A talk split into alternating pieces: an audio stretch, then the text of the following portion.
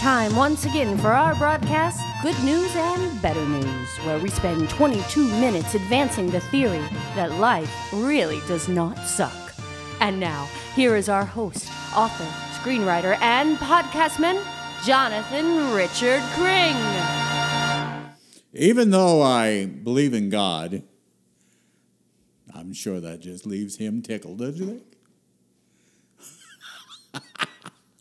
I was kidding. I always think it's funny when people say, "Well, I don't believe in God. I do believe in God." It's like, well, if you know, if there really is a God, it's not really going to change His day that much just because you get all warm and fuzzy about Him, or if you get all nasty. But yeah, even though I do.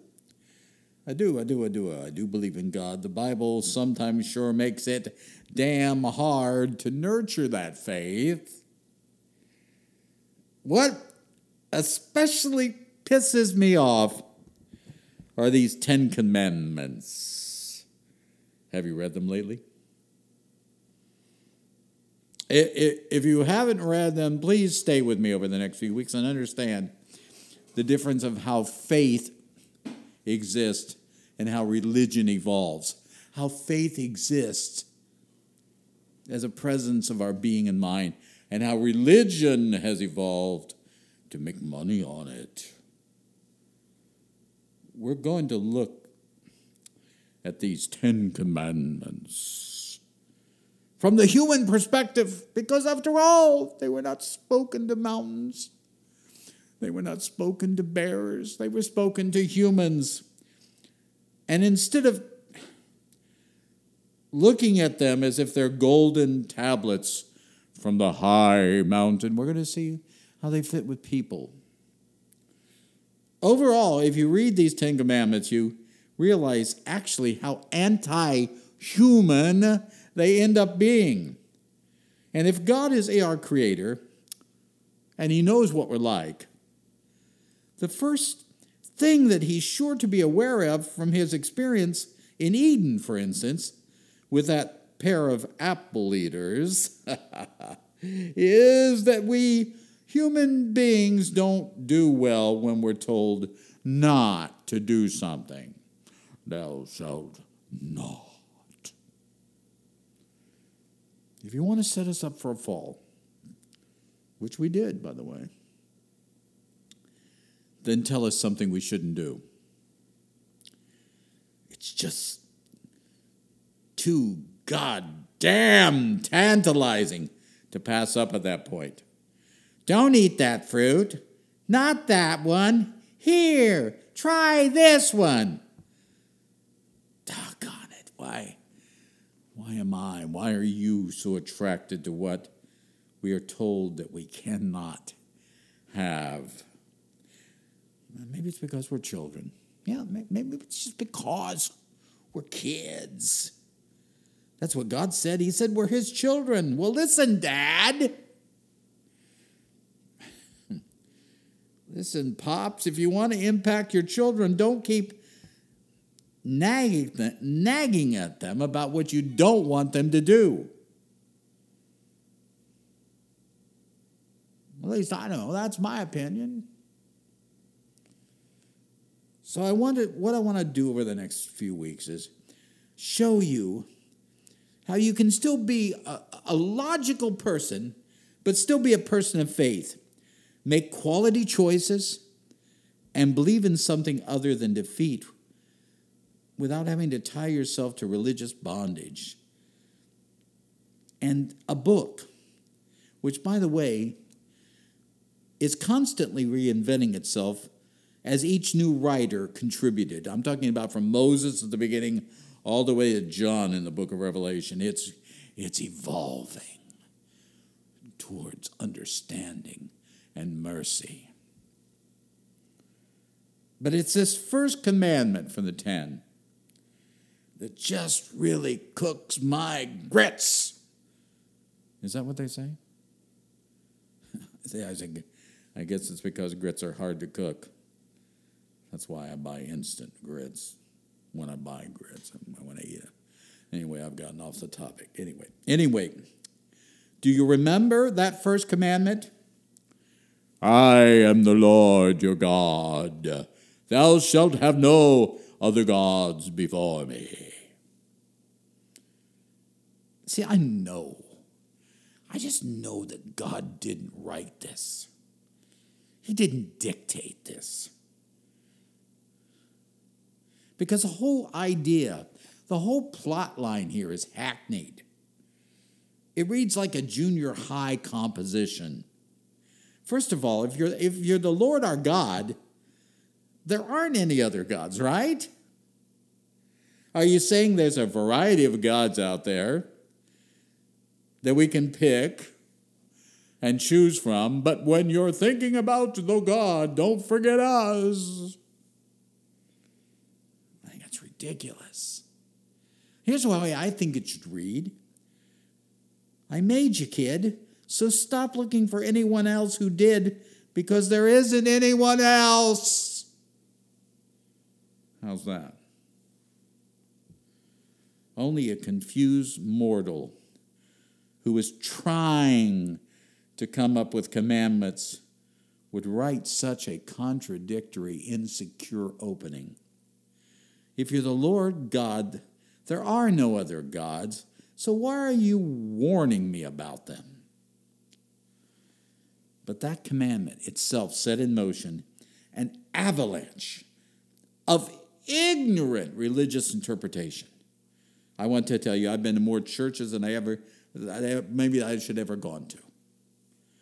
And after all these experiences, I can let you know that just simply by sitting in a room and listening to someone pray, the way that person addresses God tells me for a fact whether he or she is bound up, progressive, frightened, ignorant, overly thoughtful, theological. Let me give you an example. We've all been in a room when someone has a, begun their prayer with about God by saying, Almighty. Almighty God, they say, with such pomp and circumstance, and adding a little bit of put on reverb in their voice. When I hear this, Almighty, I, I know this person thinks his or her Lord God is an Old Testament Thundermeister. Usually, these people clear their throats a lot, get real serious, and they pray too long because they think their God, the Almighty One, admires length. Then you've got the people who begin their prayer with, Savior. These are the cross and blood people. They, when they go to church, they're only happy if they get communion and often just don't give a crap about the words that came out of Jesus' mouth. But they're pretty enamored with those when he said, It is finished. Sometimes I go to churches and they start off with healer. And I'll tell you, I know that this church is full of needy Neds and needy Nellies. In other words, the only true things get warmed up spiritually in their life when they're talking about the pain in their back or their upcoming biopsy on Wednesday at the hospital. I'm not trying to be cynical. I'm just getting you to understand that when you, you lay 10 commandments on people, you turn them, you often turn them into a bunch of sticks who are afraid to move and whose only entertainment is gossiping, gossiping. Yes, gossiping about other folks who don't follow the 10 rules as well as they think they do. Uh oh, uh oh, I had just thought of another one. Sometimes people will pray, they'll go, omnipotent. Anyone who starts a prayer that way thinks that he's a theologian for the only people who use that word carry around concordances to build their muscles. Creator. Ah, these are the studious ones.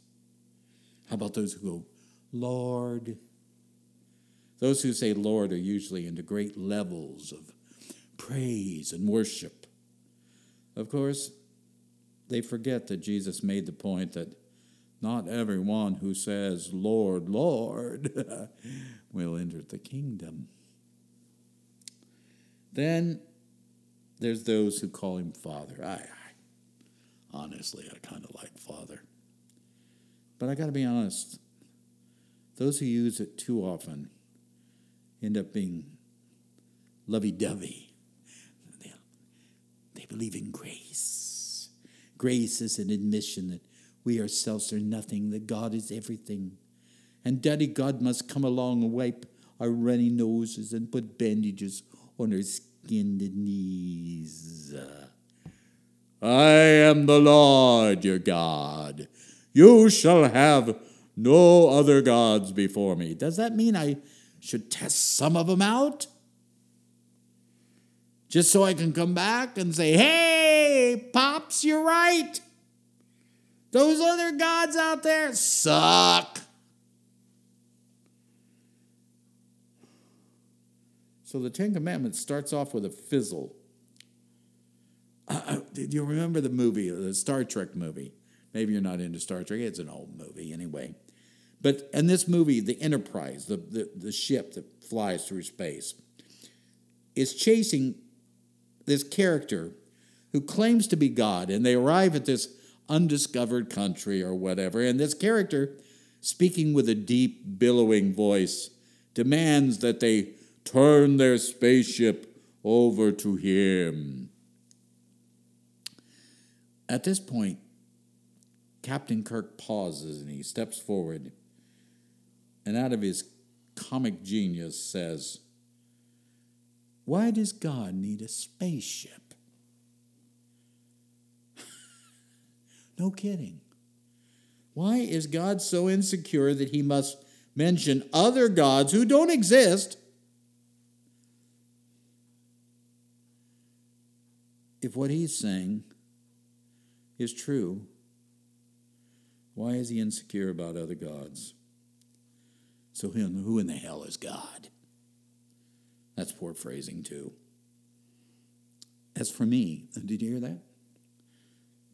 From my perspective, God is human. You see, I, I have lots of proof. The Word became flesh, is what it says.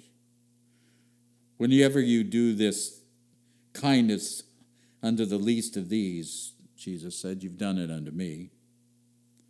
How can you love God whom you can't see if you don't love your brothers and sisters whom you can, said the Apostle John. You are the salt of the earth. You are the light of the world. So here's how I got it figured. I'm not going to follow a God who begins his Ten Commandments by warning me out of his insecurity against other gods, which he says aren't supposed to even exist. Why does God need a spaceship? Why does he need to worry about other gods? To me, God is human. When I treat other humans with the dignity and mercy that I want for myself, I don't have to worry about God. I don't have to sing praise songs unless I want to. I don't have to worship in a church unless I got a Sunday off. When I treat his creation with dignity and love, I have God covered. How do I know? As for me, long before the Ten Commandments, there was Genesis, the first chapter, where it says clearly God created man in his image. So if I'm looking for an image, for some sort of representation, a first hand example of God, it's sitting right next to me. It's driving on the freeway in those cars that surround me. And if I treat human beings like shit, I'm told that I'm throwing feces at God. So you can use all your fancy names and you can try to support a God who is so insecure that he has to put down his competitors, even though they don't even exist.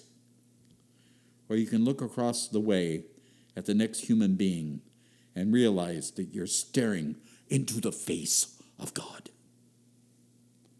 The good news is the Ten Commandments are suspicious because they cover more negative than positive. And the better news is for me, I will treat humans well and know that in doing so, I've touched the heart of God.